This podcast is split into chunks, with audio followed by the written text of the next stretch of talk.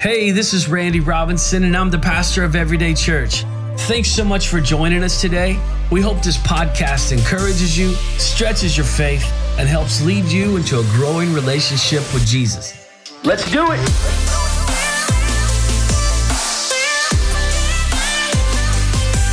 A few summers ago, I typed uh, these words onto my computer Pentecost, real, question mark. And uh, last week we said regarding the Holy Spirit and his gifts that there are two predominant positions. One is what's called continuationism or a continuationist, and the other is cessationism or cessationist. So, a continuationist, we believe that the sign gifts of the Holy Spirit continue and have not ceased as the Spirit still works through, through gifts such as prophecy, words of knowledge, tongues, healings in various ways. Cessationists believe that the sign gifts of the Holy Spirit ceased when the apostles died. And Pastor Mark Driscoll says this regarding cessationism. Cessationism sees the abuses of spiritual gifts and, in an effort to, pre- to prevent error, sometimes overreact by negating the spiritual gift altogether. Cessationists often point to such things as spiritual excesses, unfulfilled prophecies, abuses of spiritual authority, and a preference for new revelation over Scripture. And then he goes on to say this but the abuse of a gift should not negate the use of a gift. I think we could all agree that we've seen some abuses and misuses of spiritual gifts. This brings me back to the question that I typed a few summers ago Pentecost, is it real? Clearly, I believe that it is. And I shared some personal testimonies last week of things that I've personally witnessed. I've seen too much and experienced too much in my own life, seen it with my own eyes to ever fall into the cessationist camp. But yet the wrestling of the question still remains at times. And for me, I don't think that I'm alone in this. I think it's partially because, again, going back to the abuses and misuses, it's partially because of these abuses of the gifts of the Holy Spirit. It's not hard to find the fringe side of anything in today's culture. Gone are the days of being balanced or in the middle. Gone are the days of give and take and compromise. And unfortunately, these extreme one side or the other views have made their way into the church. Now, please hear my heart. I mean, no disrespect by the following examples, but unfortunately, what I'm about to say is not hyperbole. Everything from late night infomercials to high profile church leaders using the name of the Holy Spirit to justify craziness. We have evangelists that are targeting the poor and the unemployed. If you'll just purchase this water from the Jordan River that's been anointed and prayed over, then God will send abundant financial resources to you. You're out of money, it's okay. Put it on a credit card. God will bless you. Right? It's a good idea. Let's, let's purchase water or sand that was supposed to come from the Holy Land at 24% interest and ask God to bless us financially. We have people calling on angels from other countries and continents to come and intervene in our own political woes. Pastors literally calling down curses on people who voted differently than them. See, the problem we have in the church is that people are hurting and broken and they're desperate for a genuine touch from the God, from God. And so because of that, they'll try anything. When you're desperate, you do things you wouldn't normally do. And you'll accept things as truth that aren't really truth. And the reason we don't know it's truth is because we don't know what his word says. Mark chapter 11, verse 15 to 17. Jesus, uh, this is a pretty famous, I'm just going to read it. Mark 11, beginning of verse 15, he says, On reaching Jerusalem, Jesus entered the temple courts and began driving out those who were buying and selling there. He overturned the tables of the money changers and the benches of those selling doves. And he would not allow anyone to carry merchandise through the temple courts. And as he taught them, he said, is it not written that my house will be called a house of prayer for all nations, but you have made it a den of robbers. Look, the religious leaders had set up a system to exchange foreign money so that people could pay the temple tax. They had elevated personal gain above all else. Let me overcharge you a fee to exchange your foreign money into local currency, and then let me also get your money for the temple tax. Then you can pay with that money that I will overcharge you to, to exchange. But I want us to look again at verse 15. What were they selling? It says, He overturned the tables of the money changers and the benches of those selling doves. Look, a dove, as we know, is a representation of the Holy Spirit. Now, I understand that this is a historical account of something that actually happened in the life of Jesus, but I think it's no accident that it specifically says that they were selling doves. Haven't we done the same thing in our modern Western culture? We've prostituted the gifts of the Holy Spirit. In Acts chapter 8, a man tried to purchase the Holy Spirit. And for time's sake, we won't read the entire story, although we will come back to this passage throughout this series as we talk about the Holy Spirit. But when he began to try to purchase the Holy Spirit, Peter rebuked him harshly. And we read his response in Acts chapter 8, beginning in verse 20. Peter answered, May your money perish with you, because you thought you could buy the gift of God with money. You have no part or share in this ministry because your heart is not right before God. Repent of this wickedness and pray to the Lord in the hope that He may forgive you for having such a thought in your heart. For I see that you are full of bitterness and captive to sin. This man's name was Simon. They called him Simon the sorcerer. And my fear is, is that we become like Simon the sorcerer, quoting Peter, our hearts are not right before the Lord, but instead they're full of wickedness and bitterness and captive to sin. Look, there's no wonder why people are questioning the validity of the gifts of the Holy Spirit because we're attempting to buy and sell the Holy Spirit and his gifts just like they were doing when Jesus flipped over the tables in the temple. So, what happens in an, is in an effort to not be associated with those who are misusing the Holy Spirit for personal gain, churches and leaders have distanced themselves from anything that might connect them to the chaos. Now, I, I said last week we um, we've talked about the Holy Spirit a lot throughout our four plus year existence. We've only done one series on it and on him, and that was about three years ago. And I remember the angst that I felt bringing a series on the Holy Spirit because our church at that time was more diverse, I think, than even than it is now.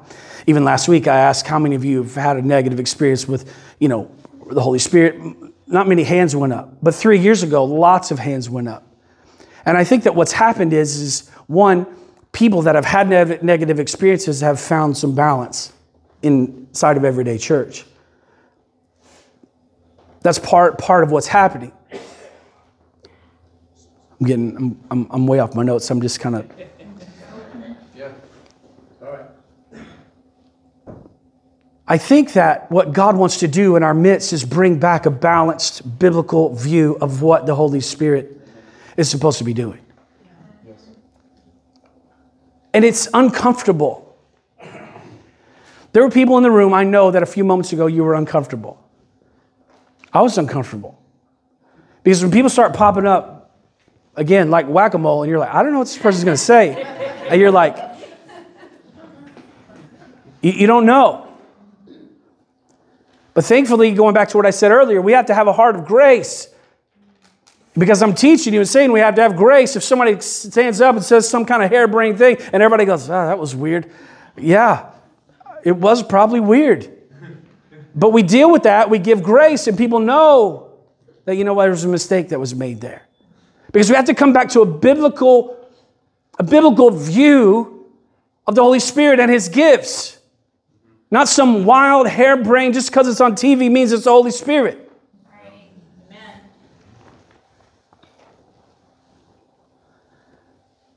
That's why I love the quote from Mark Driscoll that the abuse or the misuse of a gift does not negate the use of a gift.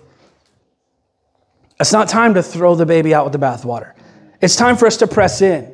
It's time for us to renew our minds regarding the Holy Spirit, to renovate the way that we think about the Holy Spirit. And that's why I challenged you last week to know what you believe and why you believe it. Because there should be scripture to back up what's happening inside of your life. And as we walk through those seasons, listen, when, when God begins to reveal himself, it's not always comfortable. Repentance is not fun and it's not comfortable. The things we've been talking about with renewing our minds and digging deep and going back to past hurts, that's not comfortable. It's painful. But in charismatic Pentecostal churches, we're more interested in having an emotional experience than doing the hard work of digging into our emotions and getting God inside of them to fix the things that have been damaged and hurt. Remember the words of Jesus. You have let go of the commands of God and are holding on to human traditions. You have a fine way of setting aside the commands of God in order to observe your own traditions. And thus you nullify the word of God by your tradition that you've handed down. And you do many things like that. You can find that in Mark chapter 7, 8 and 9 and verse 13. We often nullify the word and the power of the Holy Spirit in our lives because we're relying on the tradition of men instead of on Him. And let me give you an example. You know, obviously, I had no idea that God was going to show up in such a powerful way today, so this was based on last week, but it could just as easily be based on this week. We've already talked about, again, how God moved last week. He moved this week. It was a powerful moment. But that was just a few of countless ways that the Holy Spirit is capable of moving. But if we're not careful, we can elevate the method that the Holy Spirit uses we can move that into such a place that we dismiss other gifts that he might want to display. And when that happens, we create traditions of men. Oh, well, in our church, the Holy Spirit does this. Oh, in our church, the Holy Spirit moves this way. And again, I'm not trying to diminish, diminish anything that God did last week, did this week, even things that were similar. I just want us to see a real time example of how traditions of men can easily develop. And I think there are a lot of factors that go into how the Holy Spirit chooses to use uh, his gifts or how he chooses to move in a service. I mean, last week wasn't the first time. It's, it wasn't the last time. It probably, probably won't be the last time that he moves in a way that he did. Why? Well, for starters, part of my anointing is in the musical realm of things. So he steps, you know, he's, he's the one that gave me that. That's a gift and anointing that he gave me. He's, and he's putting people around us and around me to help facilitate that same thing. So it's not crazy to think that he's going to move in the music. He's going to do that. But if we elevate the music and that method to, and, and say that's how he moves in everyday church, and we close out other methods that he, or other gifts, maybe the method is not the right word, we close out other gifts that he would like to manifest, then we close the door on what he really wants to do, and then we eliminate ourselves from receiving the fullness of the Holy Spirit.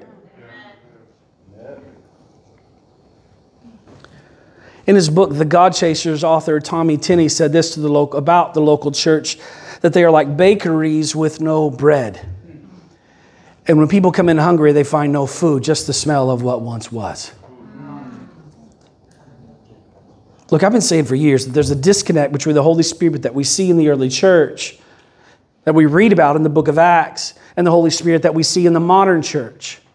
But how do we bridge the gap between these two sides of the same coin? How do we bring the true power of Pentecost that we read about in Acts chapter 2 and all through the book of Acts? How do we bring that Pentecostal power back to the modern church and into our lives? And then at the same time, dispel the fears and the misconceptions and the misuses and the abuses of the Holy Spirit. I mean, the reality is, is that the day of Pentecost that we read about in Acts chapter 2 is only part of the story. And this is a reiteration from last week. But the first thing that we have to do is come back to a relationship with the Holy Spirit. Too often we're interested in the power and the gifts and the goosebumps and the emotions, but we neglect the relationship. How many of you have ever felt or been used in a relationship? It's not fun. Someone only wants to be your friend because of what you have to offer them. They're not interested in the real you or your desires or your pain. Yet we often do the same thing to the Holy Spirit. The Holy Spirit is not just a power or a force that we access to do supernatural things, He's God. God the Father, God the Son, God the Holy Spirit. I mean, one of the most famous passages where we see the Trinity is in Luke chapter 3 when Jesus was water baptized. Luke chapter 3, 21, it says, When all the people were being baptized, Jesus was baptized too. And as he was praying, heaven opened, and the Holy Spirit descended on him bodily, in bodily form, like a dove. Again, you see this dove Holy Spirit correlation. And a voice came from heaven and said, You are my son with whom I love, and with you I am well pleased. We see all three manifested in the same place. You can read and see the Trinity all through Scripture if you look for it. Jesus is being baptized. The Holy Spirit descends like a dove. The Father speaks from heaven. I love what Pastor Robert Morris says in his book, The God I Never Knew. He says the Holy Spirit is God in one of his three persons. Treating him as some sort of heavenly afterthought or lower order of supernatural being that we can choose to ignore is grievous. See, the witness of Scripture is that the Holy Spirit is a full and equal member of the Trinity. Look briefly, going back to the book of Acts, Acts chapter 5 verse 1. It says, Now a man named Ananias, together with his wife Sapphira, also sold a piece of property. And with his wife's full knowledge, he kept back part of the money for himself, but brought the rest of the money and put it at the apostles' feet. And then Peter said, Ananias, how is it that Satan has so filled your heart that you have lied to the Holy Spirit? and you've kept for yourself some of the money that you received from the land. Didn't it belong to you before it was sold? And after it was sold, wasn't the money at your disposal? What made you think of doing such a thing? You have not just lied, you have not lied just to human beings, but to God. I'm not going to go into the whole context of what's happening here, but I want, what I want you to see is that Peter said, You have lied to the Holy Spirit and then in verse 5, it says, You didn't just lie to humans, you lied to God. Making this connection that the Holy Spirit is equal to, He is with, He's part of the Trinity. We can't just put Him in some kind of subset of, oh, He's just whatever. Oh, He's just, just to make me feel good. Oh, He's just to. Notice the language He uses. You lied to the Spirit, you lied to God. Why is this so important? Because if we view the Holy Spirit only as a force or a power or an it, then we'll never develop a proper relationship with Him. It's easy for us to acknowledge in our minds that the Holy Spirit is God, but to display a very different belief in our actions and attitudes. When we were a kid, we used to sing the song at, at Calvary. I was thinking about it yesterday, but I can't remember the words. But it started off, it says, Father, I love you. So I lay my life before you. I lay my life before you. How I love you. And then it would say, Jesus, I love you. I lay my life before you. How I love you. And then it would say, Spirit. And I remember as a kid not getting it.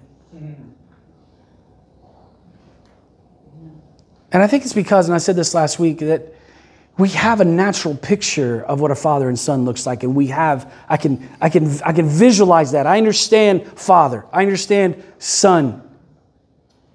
But holy spirit's outside of my natural way of thinking and it brings confusion and it's it's hard. And so we've somehow put him in this less than category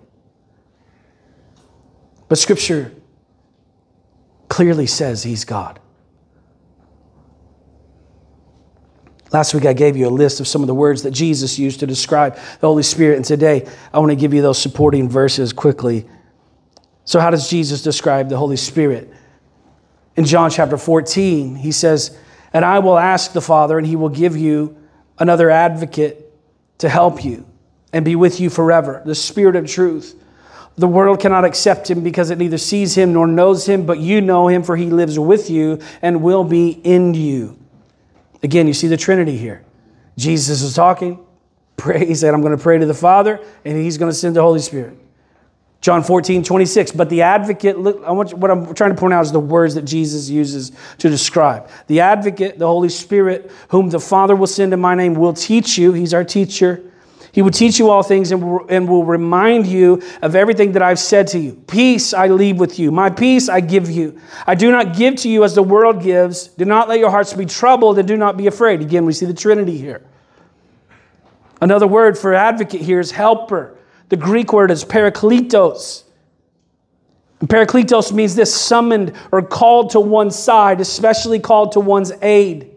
How many of you could use a little help every now and then? That's the role of the Holy Spirit is to come alongside of us and help us.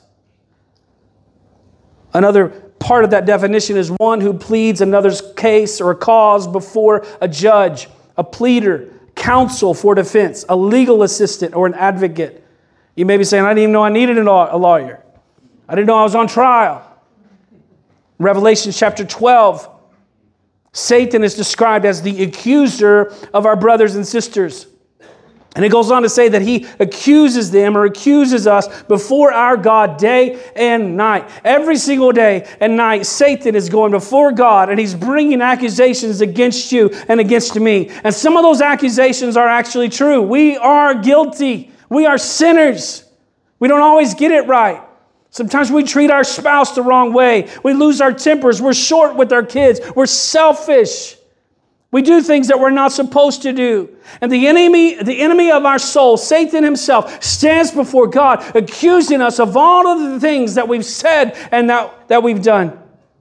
Look, and I know I've said this before, I've used this example, but to me, this is like a scene out of a movie. How many of you love movies? Man, I love movies. It's like my happy place. Adrian and I, Aubrey, Katie too, but she's always is selfless and watches the babies so I can go with the older kids. But man, we love the movies. This is my happy place. And maybe that's why I, I get such a, a great picture out of this. But I love this. This is like a scene out of a movie when all hope seems to be lost. It's an open and shut case. There's nothing left to be said. We cannot defend ourselves. And just when we think it can't get any worse, Satan begins to ask for the death penalty. These people are deserving of death. Remember, scripture tells us that the wages of sin is death, and so it's within his right to ask for that. We deserve death because of our sin. And as Satan accuses us before the Father, that's what we're deserving of. And we're standing there in that courtroom full of shame and guilt and hopelessness and despair. And God the Father has no choice but to bang the gavel and declare us guilty. But it's in that very moment that I just envision the back doors of the courtroom flinging open, and in walks our advocate, in walks our attorney, our helper, the Holy Spirit. And he says, Hold on just a minute. I understand that you're requesting the death penalty for my client, but here's the thing his penalty, her penalty, has already been paid. It's a little over 2,000 years ago a man named Jesus came to this earth and he lived a perfect life with no sin. And he willingly laid down his life so that you and I could live. He took the penalty of every sin that we've ever committed and ever will, ever will commit. There's nothing that you've ever done or will do that can separate you from how much God loves you. Come on, that's a good place to give him praise. One of the third definitions for advocate is an intercessor. And that's a person who intervenes on behalf of someone else, especially through prayer. The Holy Spirit is praying for you. That should give you some encouragement. God Himself, the Holy Spirit, is praying for you and for me. Back to the verse. But the advocate, the Holy Spirit, whom the Father will send in my name, will teach you all things Jesus describes the Holy Spirit as our teacher, He's our peace. It says that He will remind you of everything that I've said to you. He reminds us of all the things that God has said about us. Going back a few weeks ago when we were talking about rewriting our ungodly beliefs and the scripts that have become a part of who we are, those scripts that say, I'm not good enough and I'm a failure, i will never accomplish anything, I'm just a victim, I'm a terrible mom, I'm a horrible father, I'm a terrible employee, no one loves me because I am unlovable. It's the Holy Spirit that steps in and reminds us of what God has said about us that you are fearfully and wonderfully made, that you are victorious, that you're more than a conqueror, that God is for you and not against you, that you are God's masterpiece created in Christ Jesus to do good works which God prepared in advance for you to do. And that's, that's my life verse, Ephesians chapter 2, verse 10. We say that along with the list of confessions with the boys every night. Sometimes Bennett says, Dad, I'm too tired to say it, and I just say it over him. You are God's masterpiece, created in Christ Jesus to do good works which God prepared in advance for you to do. God prepared works in advance for you to do. You're not just here aimlessly with no purpose. You have a purpose.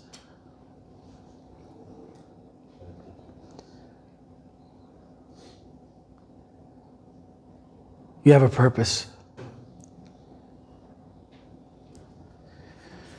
I just feel that in my spirit.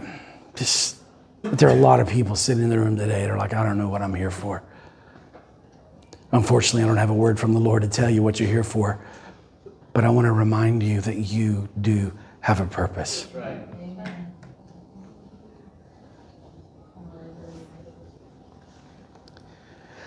Let's keep moving. John chapter 15, verse 26. This is when the counselor comes, whom I will send to you from the Father, the Spirit of truth, who goes out from the Father. He will testify about me. Listen, and this is very important. The Holy Spirit always makes much of Jesus. Amen. But here's the problem in a lot of charismatic Pentecostal circles. Because the Holy Spirit always makes much, much of Jesus, but people tend to make much of gifts and the people who use them. The Holy Spirit's not here to elevate ourselves. Look, I understand it's human nature. When God begins to move and through a man, through a vessel that, that's been yielded, that yields itself to, to God and to the Holy Spirit, God begins to use it. People, again, we're so hungry and desperate for a touch from the Lord that we just, we'll chase anything and anybody. And I, I don't want to diminish the gifts of other leaders and say, well, you shouldn't go hear that preacher because you're just chasing the gift and not the giver. That, that's not what I'm saying. But there has to be a balance where we understand.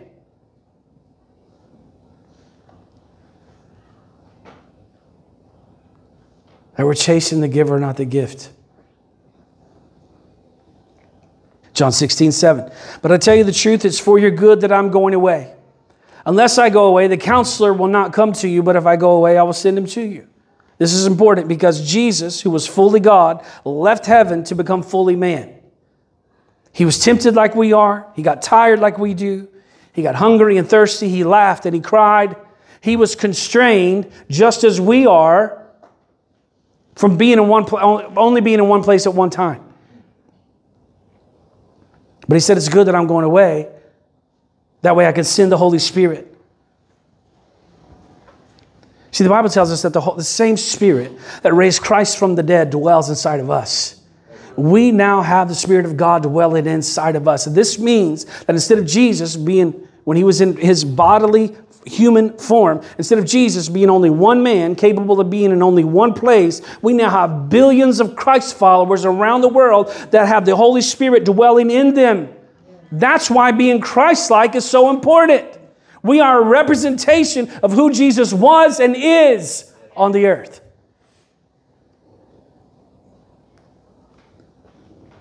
John 16, 12. This is coming out a lot harsher than I thought it was going to. I have much more to say to you, more than you can bear now. But when He, the Holy Spirit, comes, He will guide you into all truth. He will not speak on his own. He will testify, he will speak only what he hears and he will tell you what is yet to come. See, when we learn to have a relationship with the Holy Spirit, he guides us into all, all truth. Have you ever been about to make a deal of some kind, but something just felt off? Nobody? Everybody just makes great deals? I don't know. Aiden, you can come play. We're going to wrap this up in just a second. You know, as you most of you know, our car on, on our anniversary service broke down, transmission went out. It was it was going to be sixty six hundred dollars to fix it, and Lewis and some of the leaders of the church, Pastor David and others, just they got together, and you guys were so generous. You took up an offering and you helped us to kind of bridge the gap between all of that.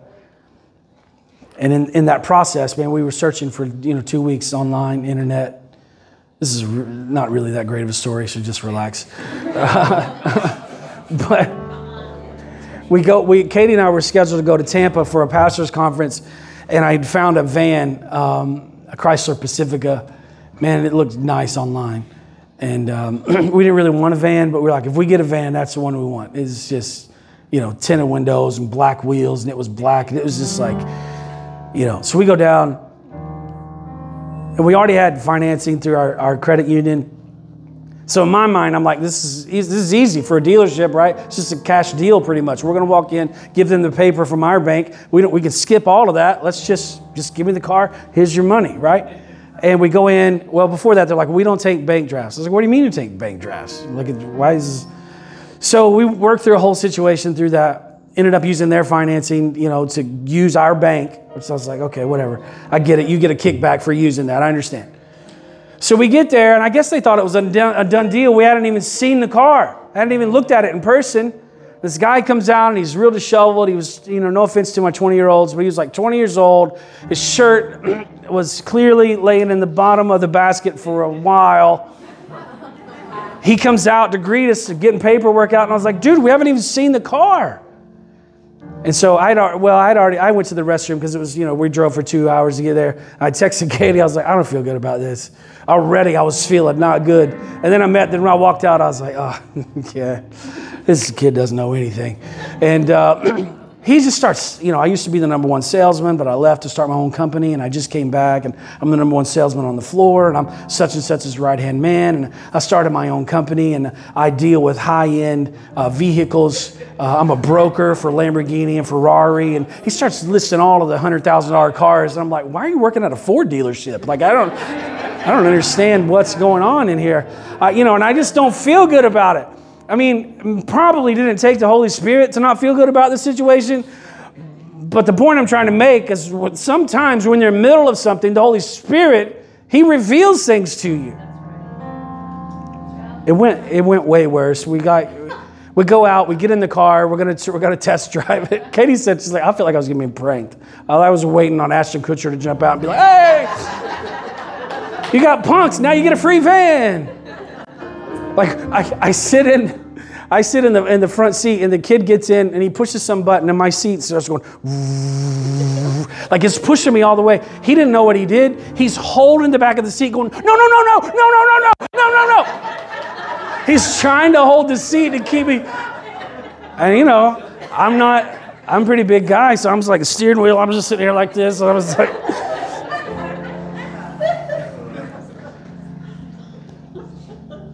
Driving down the road, there's a check engine light on. I start asking about it. He's like, oh, yeah, I don't have to worry about that. I was like, ah, and if you don't know this about me, I, I, um, I have, I guess I'm just colorblind. I don't know. I have trouble with certain colors. Like, it's a wonder I'm, my clothes match. Um, but like yellows and greens, I don't know if anybody else struggles with that uh, reds and greens sometimes blur together. So I couldn't tell what color the warning light was on the dash. And I was thinking, is this, what color is this? So I was just like, he was like, no, it's fine. He keeps telling us it's fine. And I was like, doesn't this mean that this, he's like, that just goes to this. And I know you don't understand what I'm saying. I didn't, I'm just trying to, I, I didn't understand what he was saying either. Finally, I was like, doesn't this mean that this part of the car is not working? He was like, yes, but you don't really need that part to work.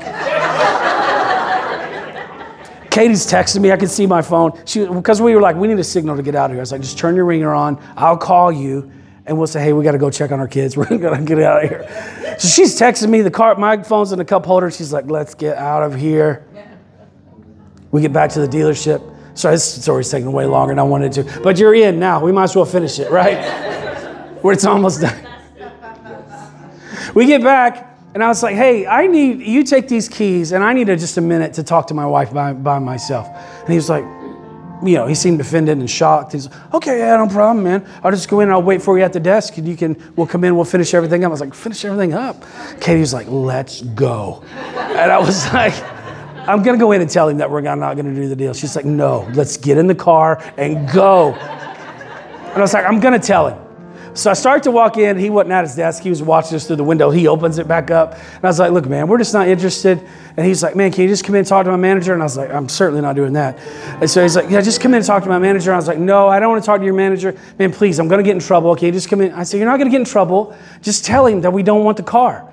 Can you, how about, can you just call him? Uh, he's styling his manager on the phone. Can you just talk to him on the phone for me? I was like, dude, go to your Lamborghini dealership and make some money. I don't know. I'm not, you're not, you know what I mean? So I'm like, I was like, no, I'm not doing that. We leave, we go get in the car. We were driving in my mom's car, which, you know, when you're in a new car, you're unfamiliar with things. And I don't know what I was trying to adjust. You know, should have just peeled out like the Dukes of Hazzard. But I got in and I was just tweaking some things, and out comes the manager. Just, I'm sitting in my car with the car in her car, my mom's car, with the car in reverse, and he's just looking at me at my window. And I'm like, bro, we don't want to buy a car from you. Was there anything? Did, did I forget the guy? Zach? Did Zach do anything wrong? Like, what's going on? And I was like, bro. All right, sorry. That was a very long story. It started. The reason I told the story to begin with was to say, well, it's your fault. Okay, first of all, because I said, I said, how many of you have ever tried to make a deal and then it didn't? It felt off, and everybody was like. if you would have said yes, amen, then we could have bypassed that whole 10 minute episode that I'm probably gonna have to edit out for the YouTube video now. No, I'm just kidding. I'm just kidding. But the point that I was trying to make, this is a way longer point than I wanted to make, that he will guide you into all yes. truth. Everybody say amen.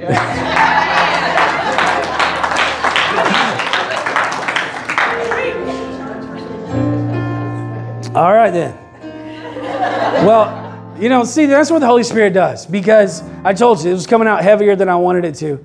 And sometimes we need a little laughter Amen. to help things go down. A spoonful of sugar helps the medicine go down. And even though on the front end it came in just a little bit, probably, you know, a little more stickier than I wanted it to, the Holy Spirit circled back around and said, you know what? Let's lighten the mood and let people digest what was just said. Amen. Only God could do that. So he says he will guide you in all truth. He says he will tell you things yet to come. Look, again, the Holy Spirit is able to reveal to you things that we couldn't have possibly known on our own. So Jesus, just in these few verses, you, you, you know, dig in and you have to look for it yourself. But the Holy Spirit is our helper. He's our counselor. He's our advocate, our attorney, our intercessor our teacher, our peace, our truth, our guide, our friend, our confidant. And the reason that I'm spending the front end of this series talking about who He is is because when we swing into that realm of the gifts and they begin to move, I understand that, first of all, if you're not from a Pentecostal charismatic background, that can get uncomfortable. I get that. And again, being candid, it makes me uncomfortable because I'm the one in charge to make sure that nothing crazy happens. So there's some uncomfortableness with there's some uncomfortableness with the moving of the Holy Spirit. I get that, and I want to acknowledge that. But that's why I'm spending time saying he is a person and he wants relationship with you. He's your helper. He's your advocate. He's the person who guides us into truth. And so rather than being afraid of what God might do through the moving of the Holy Spirit, let's embrace relationship with Him so that we can have a full life. Again, quoting Pastor Robert Morris. And if you if you're a reader, man, this is a fantastic book called The God I Never Knew. I highly recommend it. I don't know how old it is, 10, 15 years. It's amazing. Uh, but I love this quote, and we've said it last week. We'll probably say it throughout this series. But he said, Missing out on the gifts of the Spirit is unfortunate. However, missing out on his friendship is tragic. Look, I don't know about you, but I want a relationship with him. I don't want to nullify or make his power ineffective in my life because I hold too tightly to the traditions of men. The more we understand about who the Holy Spirit is, the more we can love Him. And I believe the more that we genuinely love Him and stop using Him just for His gifts, the more we'll actually experience His gifts.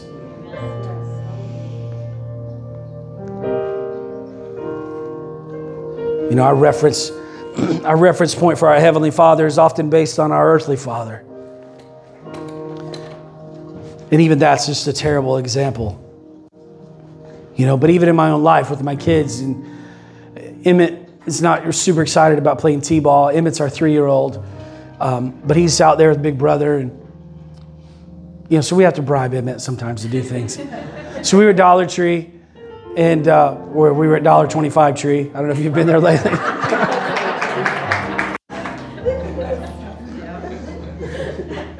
For the first time, you can get Hot Wheels cheaper at Walmart than you can at Dollar Tree. Anyway, they got an influx of Hot Wheels that I'd never seen, and the boys have a small fortune invested. And I was like, ooh, it was just like, Katie's like, look, that's enough, dude. It's $87. Like, uh, it wasn't that much. so we get these Hot Wheels, and she's like, we'll use them tomorrow for the game. So we're like, hey, you boys do a great job today. You know, specifically Emmett, if you'll go play, we'll give you, I, I don't know, don't take my parenting advice. I don't know if this is good or not. Bennett, our older one, is really into Hot Wheels monster trucks.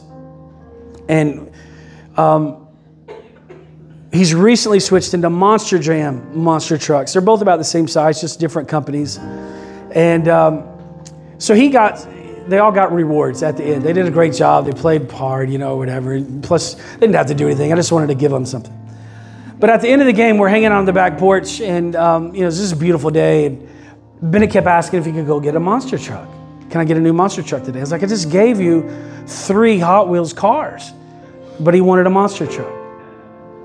It finally got to the point, because he had already gotten new monster trucks from Mimi this week, and I think I might have got him one. I don't know, I have a problem. But he had had like three new monster trucks plus three new Hot Wheels, all within a seven day period. And he's saying to me, I want a new monster truck. Can we go get it? And I said, No. And he's getting upset. And I was like, How about you give me, his name's El Toro Loco. I was like, All right, how about you give me El Toro Loco back? And he's like, Okay. So he gives me El Toro. I was like, How about you give me, and start naming the cars? And he starts giving them back to me because now he doesn't want them. And I was like, Okay. All right, so you think this makes me want to give you more gifts? Katie gets up and tells the good stories. Oh, my kids are so great, and they did. They're spoiled, and it's my fault. I get it. But what I'm trying to say is, and again, this is a terrible analogy, us, because as earthly fathers, how can we even closely relate to who God is? But I'm saying in that moment, Him, He didn't know He was using me, but Him using me for monster trucks and not being thankful for what I had given him does not motivate me to release more gifts. I think we have a lot of churches. Man, it's not a bad, bad way. Maybe a lot of people. And we're just seeking the gift. And after the gift, we're not interested. God, thank you for what you did a little while ago in our music and our worship. I've received what I need. And we leave and we never give any more thought to the fact that He doesn't want to just visit us in a corporate setting, He wants relationship with us. And I don't know about you, but I want that. I want a relationship with the Holy Spirit. Would you stand on your feet just for a moment? And if you're comfortable, would you just lift your hands one more time all across the room? And if you're one of those people that you're like me, you're saying, you know what, I want whatever you got for me, God, I want it. You want a deeper relationship, a deeper walk with the Lord, would you just throw up two hands and in your own words, just begin to ask the Holy Spirit to fill you? Holy Spirit, would you come and rain down on us, rain down on us? Oh,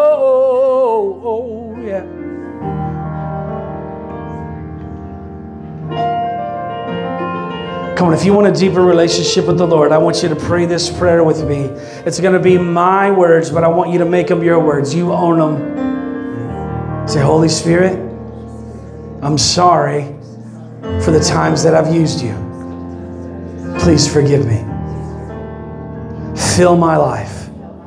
I want a new and fresh relationship with you. I want the giver, not just the gift. In Jesus' name. Amen. On behalf of Pastor Randy and the entire staff at Everyday Church, we'd like to thank you for joining us today. For more information on the church, please visit us at everydaychurch.xyz